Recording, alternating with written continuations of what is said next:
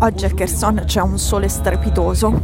Quando sono arrivata c'erano ancora militari che si facevano foto di gruppo e selfie davanti alla grande scritta Kherson, alla grande scritta alle porte della città. Nella piazza principale che si chiama Piazza della Libertà, che è quella famosa dove da venerdì al posto di dove c'era una statua di Lenin c'è una bandiera gialla e blu ucraina e una bandiera blu con le stelle dorate dell'Unione Europea in questa piazza principale che è anche la sede del governo regionale della Oblast di Kherson. Continuano, come sentite, i festeggiamenti che vanno avanti appunto da quattro giorni.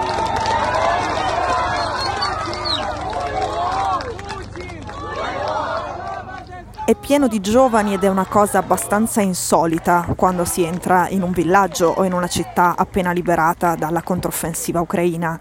La controffensiva nel nord-est, nella regione di Kharkiv, che avevo seguito qui a settembre, l'impressione, la percezione che si aveva arrivando non era questa.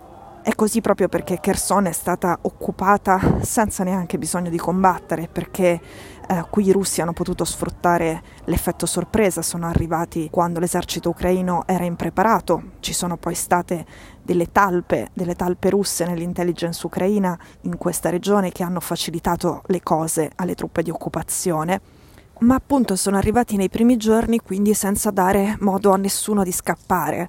Dove i russi hanno occupato quando la guerra era già cominciata, i giovani se ne erano andati, quelli che rimangono quando i villaggi e le cittadine o le città vengono evacuate di solito sono i più anziani che dicono io ho fatto a casa mia la seconda guerra mondiale, morirò qui, qualsiasi cosa succeda, non mi sposta nessuno da casa mia. Потому що це наші браття. Україна це Європа, Because а Ukraine, Херсон це Україна. Kherson is Ukraine, Ukraine is uh, Europe. So yeah, and they're our sisters and brothers nations. Mi sono messa a chiacchierare con due di questi giovani della Kherson appena liberata. Loro si chiamano Sasha e Vadim. Mi hanno colpito perché lui sventola una gigantesca bandiera dell'Unione Europea e lei è avvolta in una bandiera ucraina.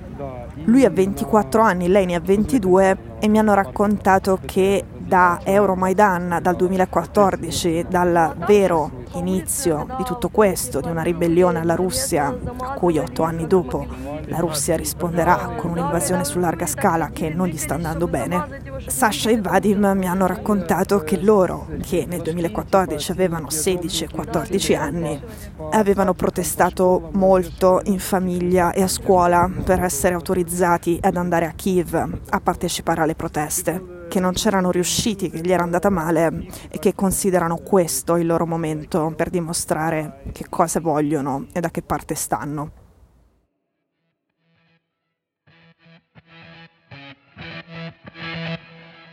Sono Cecilia Sala e questo è Stories, un podcast di Cora Media che vi racconta una storia dal mondo ogni giorno.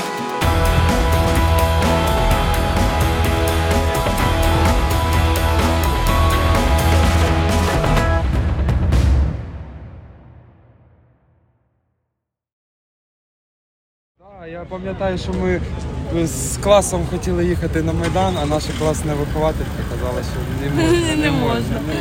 Mi hanno raccontato di aver partecipato alle proteste che ci sono state soprattutto all'inizio, nei primi giorni dell'occupazione, le proteste con le bandiere ucraine, le proteste in cui sono stati cacciati, aggrediti, spintonati i soldati russi, i graffitari che nella notte disegnavano le loro tag sulle bandiere russe o che toglievano le bandiere russe e le sostituivano con bandiere ucraine fino alle esplosioni, alle bombe, agli omicidi dei collaborazionisti e dei russi venuti qui a prendere parte alla finta amministrazione di Kherson. La resistenza di Kherson è probabilmente in questo momento la resistenza più famosa al mondo e adesso che Kherson è libera si può scavare, si possono capire meglio molte cose, si possono trovare molte più storie.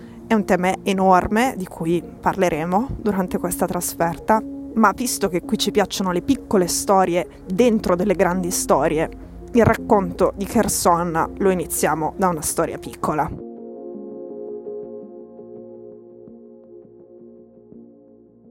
Mentre i russi si ritiravano da tutta la regione di Kherson che occupavano a ovest del fiume Dnipro, compreso ovviamente dalla città di Kherson, in quella che probabilmente è la più umiliante delle sconfitte militari che hanno subito finora, un comandante russo, che è anche un appassionato di safari, rubava prima di fuggire dallo zoo di Kherson un procione, un lama e una scimmia.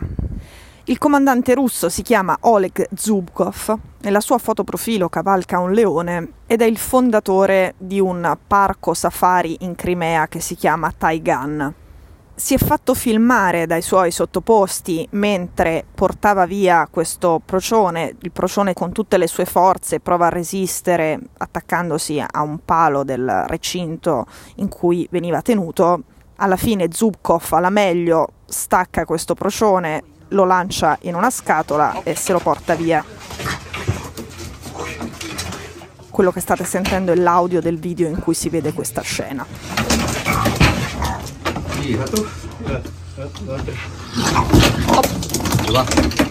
Gli ucraini hanno visto questo video, si sono infuriati e, come è perfettamente nel loro stile dall'inizio del conflitto, hanno anche prodotto moltissimi meme per chiedere la liberazione del procione finché l'Ucraina non ha addirittura proposto di scambiare il procione in uno scambio di prigionieri ufficiale e di avere indietro l'orsetto lavatore in cambio di 10 prigionieri di guerra russi. Ieri una poetessa e propagandista nazionalista imperialista russa che si chiama Anna Dolgareva ha usato il suo gruppo Telegram che ha molti follower per dire moltissime persone mi chiedono di commentare, di condividere qualche buona notizia su Kherson. Purtroppo l'unica buona notizia che posso dare è che i miei amici sono riusciti a rubare un procione agli ucraini nello zoo di Kherson. Il fatto è che c'è un comandante russo, Zubkov, che è anche un uomo d'affari ed è anche un appassionato di safari, che ha un canale che si occupa di animali esotici seguito da quasi un milione di follower è uno con un'attitudine, diciamo, non forse addirittura simile a quella di Putin che si fa fotografare a petto nudo mentre cavalca, ma un altro decisamente vanitoso che appunto ha questa foto profilo in cui cavalca un leone.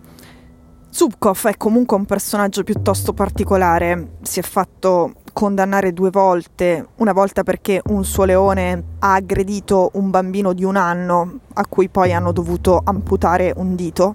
È stato condannato a due anni e tre mesi per questo incidente, poi la Corte Suprema della Crimea ha ribaltato la sentenza. Gli era già successo nel 2020 di finire a processo perché un suo leone aveva attaccato un visitatore nel parco safari. Quella volta i giudici furono costretti a far cadere le accuse perché si espose a suo favore decise di garantire per lui addirittura Sergei Aksionov, cioè il capo deciso dai russi dopo l'annessione illegale nel 2014, il leader della Crimea.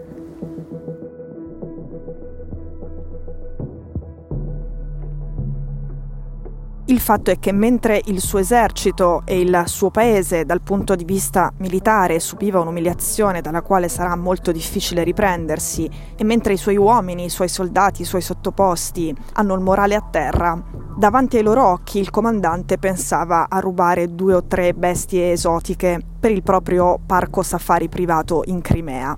Si faceva riprendere e postava tutto sui social. Per rimanere in tema di bestie, tutto questo mentre lui e i suoi colleghi comandanti non si sono accorti o non si sono voluti occupare del fatto che nella porzione a ovest del fiume Dnipro, della regione di Kherson, che occupavano fino a venerdì, c'era il quarto allevamento di pollame più grande d'Europa, 4 milioni di polli e galline adulti e 700 mila polli giovani è stato abbandonato mentre i soldati russi avevano fame e il motivo di questo ritiro è il problema ad ottenere rifornimenti dalla Russia, dalle altre zone occupate o dalla Crimea, rifornimenti di cibo, di carburante e ovviamente di equipaggiamento e di munizioni. È stato abbandonato mentre i suoi soldati avevano fame e mentre i cittadini di Kherson avevano fame. I russi non si sono occupati di questo stabilimento, questi quasi 5 milioni di polli sono morti causando dei problemi igienici enormi e adesso toccherà all'esercito ucraino smaltire i cadaveri dei polli. Perché secondo me questa storia piccola e bizzarra è interessante? Perché spesso di fronte ai fallimenti dell'esercito russo mi sento chiedere ma com'è possibile il secondo esercito più potente del mondo? Com'è possibile che si ritrovi in questa situazione? È possibile perché mentre i tuoi soldati hanno fame e i cittadini che speri siano tuoi per sempre hanno fame, abbandoni un allevamento con 5 milioni di polli e ti preoccupi di un procione, di un lama che si chiama Roma e di una scimmia per tua vanità e per un tuo interesse molto privato. Noi ci sentiamo domani.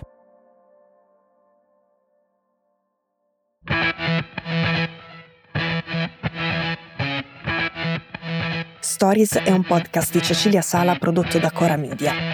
La cura editoriale di Francesca Milano. In redazione Simone Pieranni. L'advisor è Pablo Trincia. La producer è Monica De Benedictis. La post-produzione e il sound design sono di Daniele Marinello. La sigla e la supervisione del suono e della musica sono di Luca Micheli. Le fonti degli inserti audio sono indicate nella sinossi. Questo episodio è stato prodotto e sviluppato insieme a Spotify Studios.